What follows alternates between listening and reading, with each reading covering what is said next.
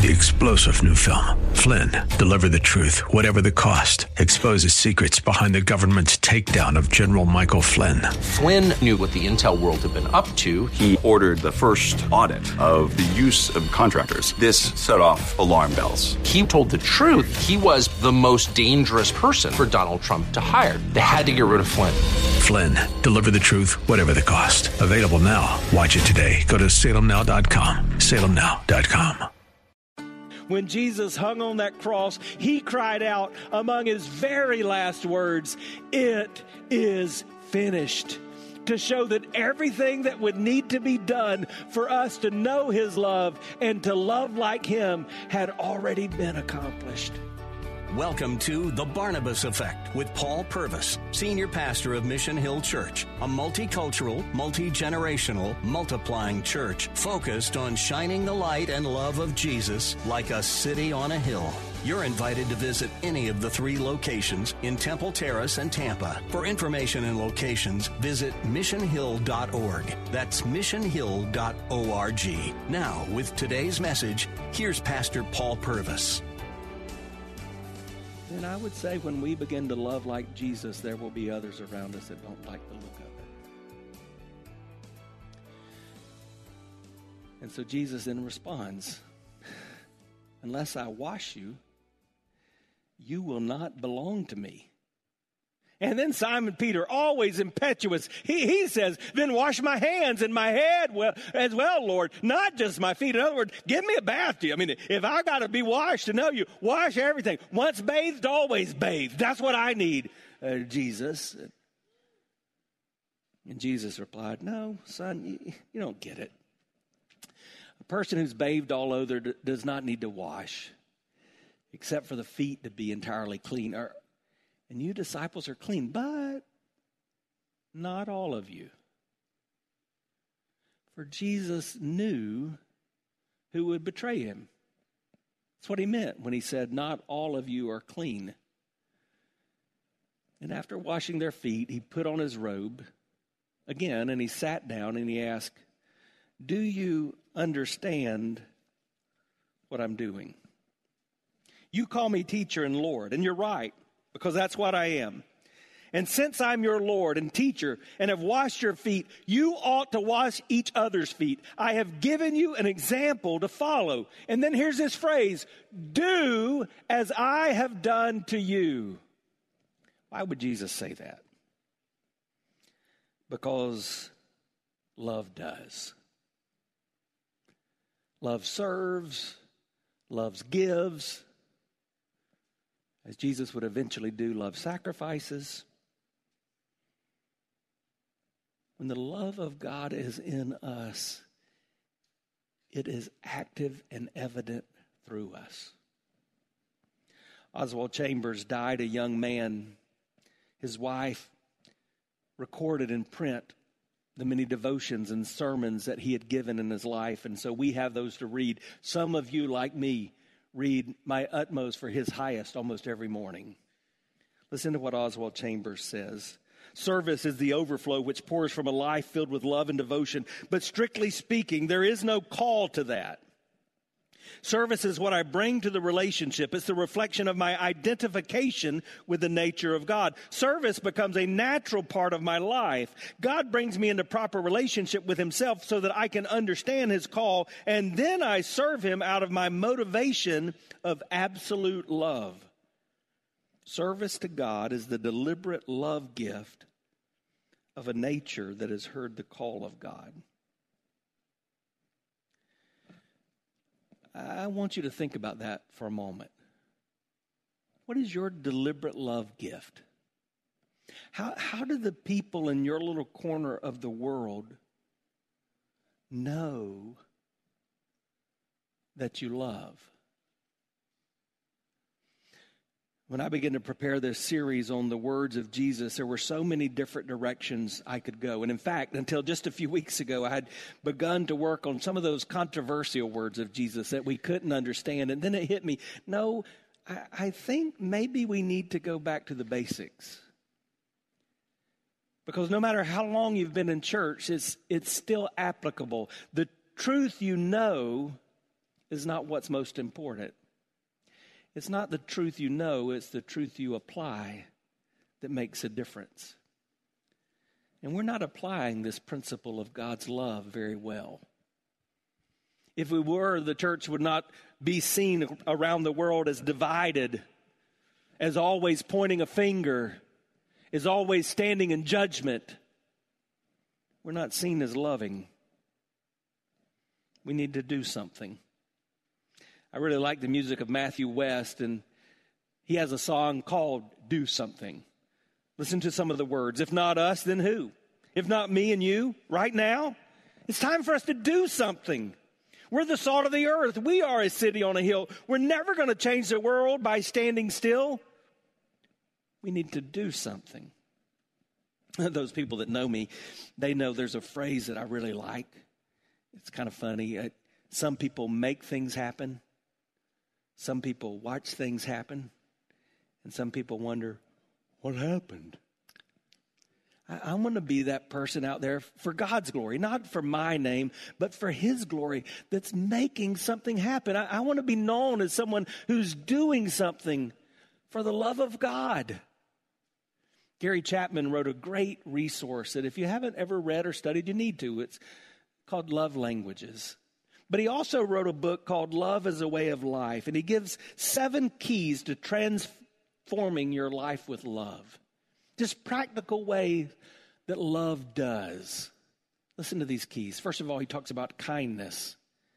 Jesus modeled kindness, but then Paul told us be kind to one another tenderhearted, forgiving one another, even as God in Christ forgave you. One way we do something is by being kind. You've heard me say it once, you may have heard me say it hundreds of times. A Christ follower never has the liberty to be unkind. Second, he talks about patience. Patience is allowing someone to be imperfect. You know people that are imperfect? Sure, you do. Look in the mirror. we're all imperfect. We've all fallen short of God's design. And when we're impatient, what we do is we get tired of people's imperfections. Patience is simply allowing people to be imperfect. His third thing is forgiveness. Man, as I think about all the problems that Christians battle, as I've watched this for over 50 years, I think it's not alcohol, it's not drugs, it's not promiscuity. I think the biggest thing that ties up Christ followers is unforgiveness. Remember that verse about kindness? Be kind to one another, tenderhearted, forgiving one another, it said. Why? Because Christ forgave you. At the heart of doing something in a loving way is learning to forgive. Maybe you need to hear that other quote I often say bitterness is that poison that we drink while we wait for someone else to die. And, and some of you are so bound by unforgiveness, you've allowed bitterness and resentment to eat you up. And when you put your head on the pillow at night, all you can think about is how you've been hurt, how you've been the victim, how you wish the other person got justice. And the reality is often they've gone on with their life. They're not thinking about you, but it's eating you up. That's what unforgiveness does. His fourth thing is courtesy. Courtesy is when you treat everyone as a friend. What if you began to treat everybody as if you had known them all, all your life? You should, because they may not be your friend, but they do bear the image of God, right? Everybody you see was created in the image of God. They have the imago Dei in their lives. And then humility. Jesus modeled that humility. Someone said humility is stepping down so someone else can step up.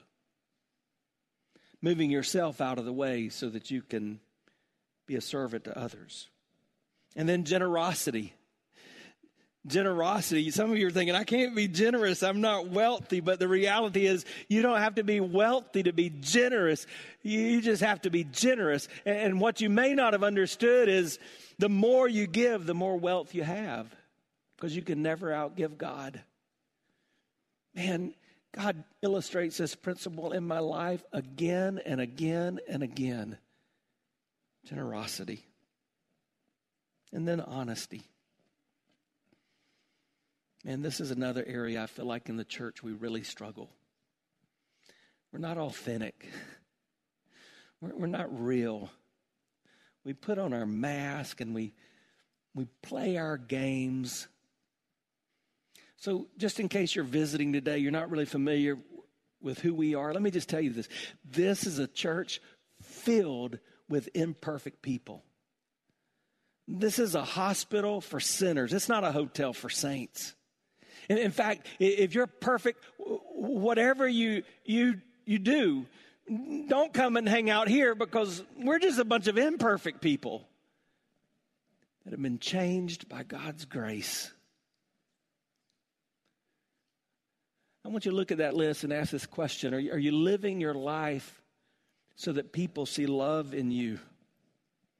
Are you, are you loving people by doing these things? I know what some of you are thinking. Well, Pastor, you don't know how I was hurt. You, don't know the people around me. You don't know my family. You don't know those people I work with, the, the friends I have. Well, what about those that are unlovable? How do I love those who are unlovable? Well, Jesus kind of illustrates that too, doesn't he? So this passage doesn't just teach us that love does, it teaches us that love knows. Remember when I talked about what Jesus knew and I said it meant that he comprehended, he understood? It says that several times throughout this chapter. Jesus knew what time it was. Jesus knew that Judas was going to betray him. Jesus knew where he was going, even though the others didn't. Let's continue and let me illustrate it to you. He says in verse 18, I'm not saying these things to all of you. I, I, know the ones I've chosen, but this fulfills the scripture that says, The one who eats my food has turned against me.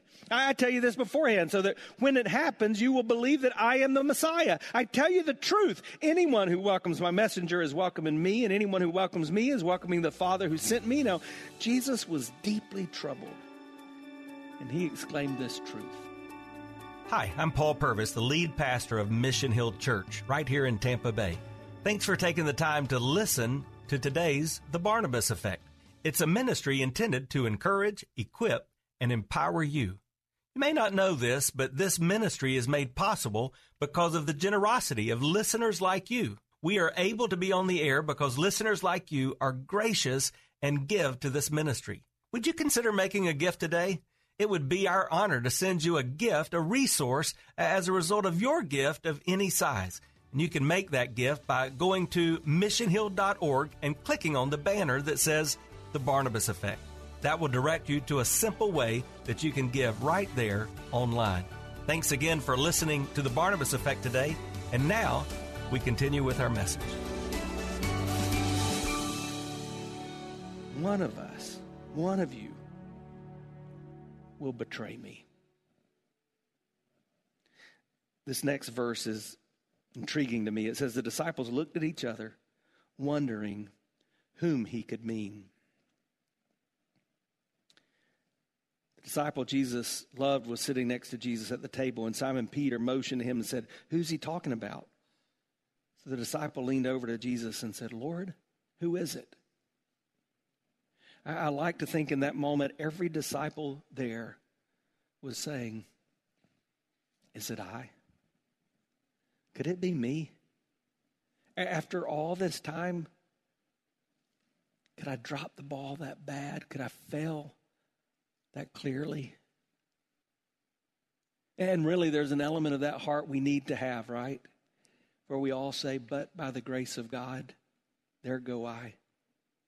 Do you know that given the right situation, given the right circumstance, there's not anything that your sinful heart's not capable of?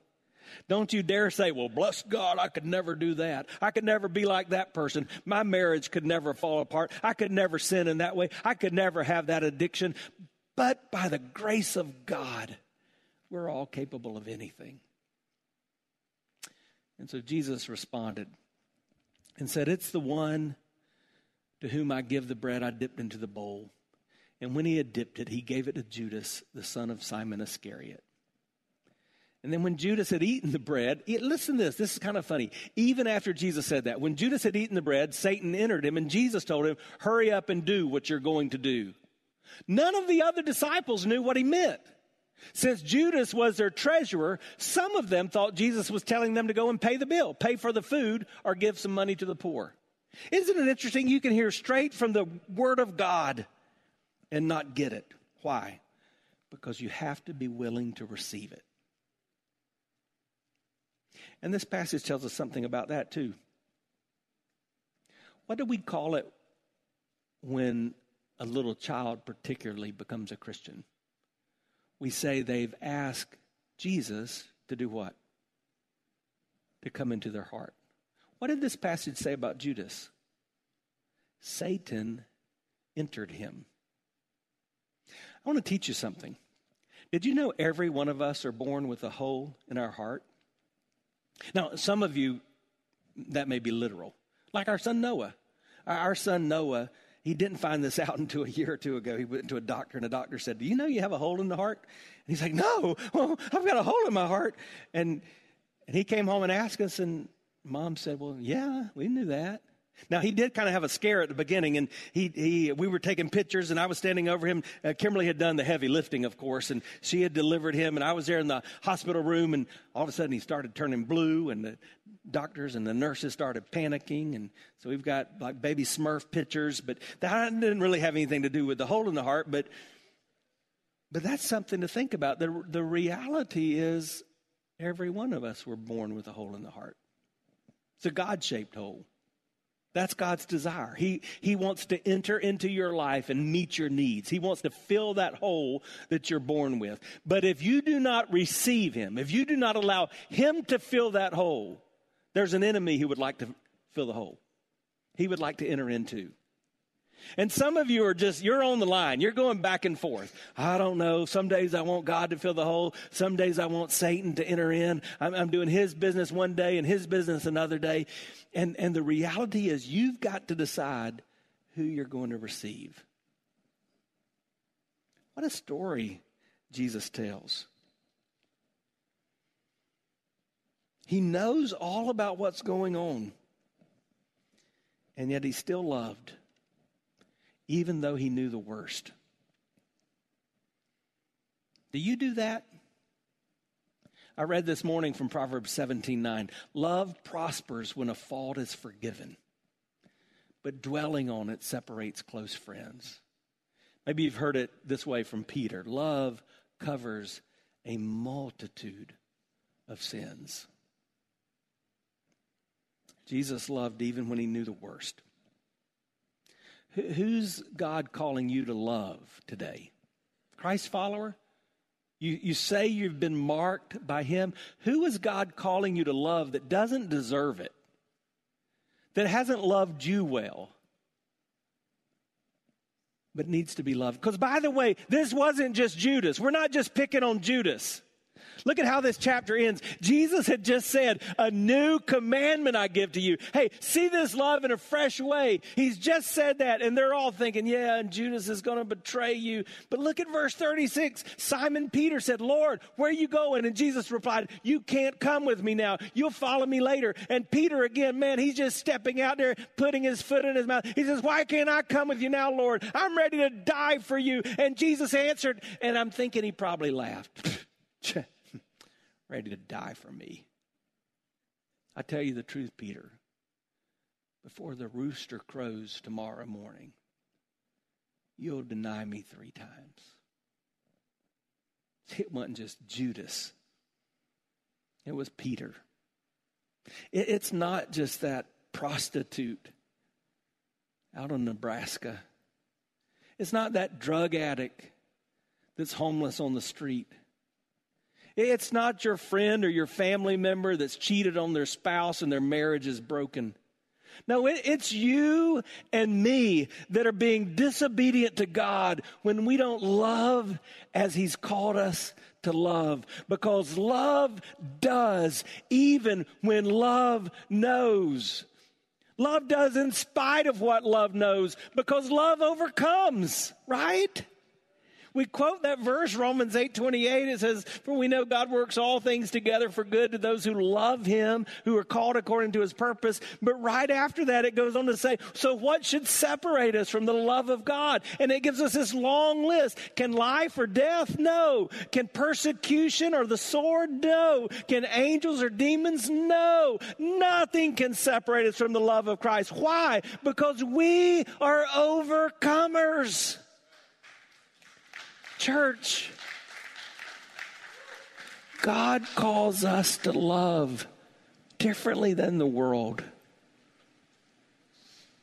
because of what He's done for us.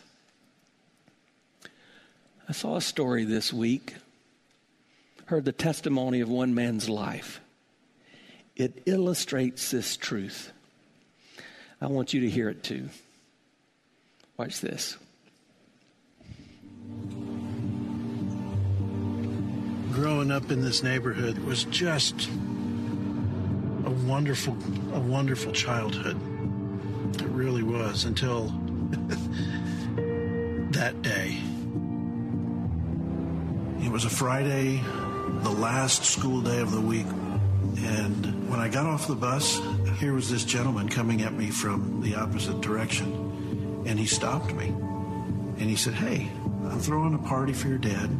And by any chance, would you be willing to help me with some of the decorations? And of course, back in the 70s, a different time than, than right now, I thought, sure.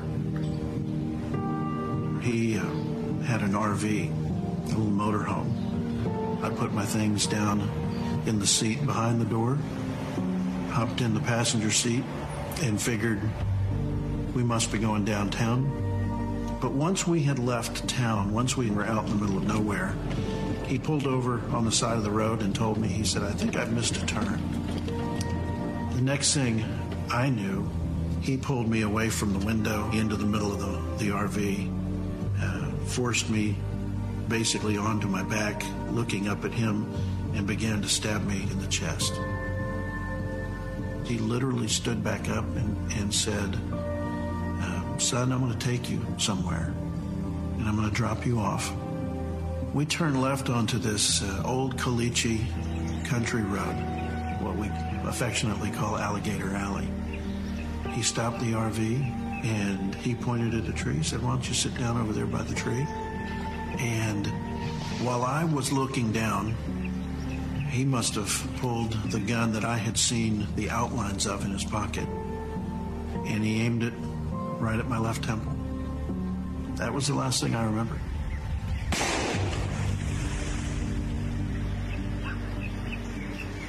Do you know your full name? What is your full name? Christopher Hugh Carrier. And Chris, do you know what day this is?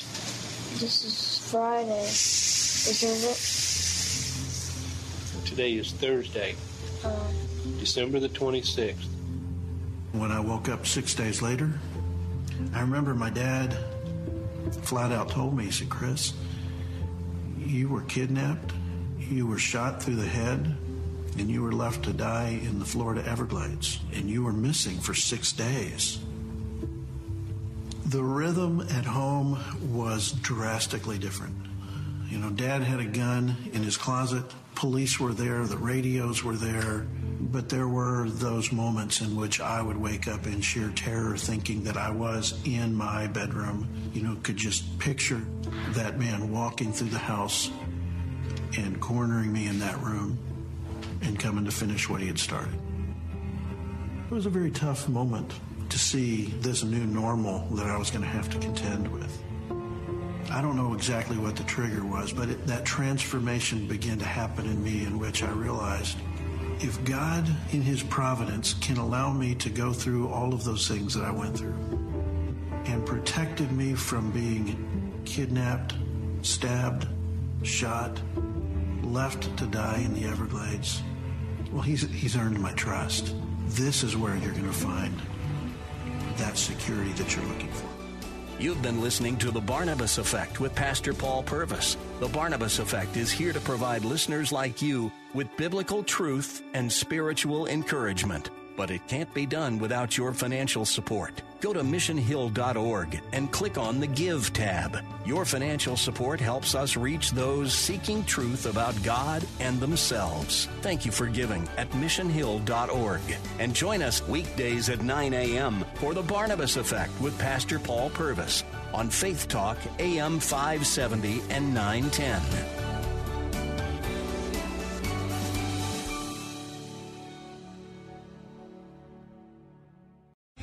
Three star general Michael J. Flynn, head of the Pentagon Intelligence Agency, knew all the government's dirty secrets. He was one of the most respected generals in the military. Flynn knew what the intel world had been up to, he understood its funding. He ordered the first audit of the use of contractors. This set off alarm bells.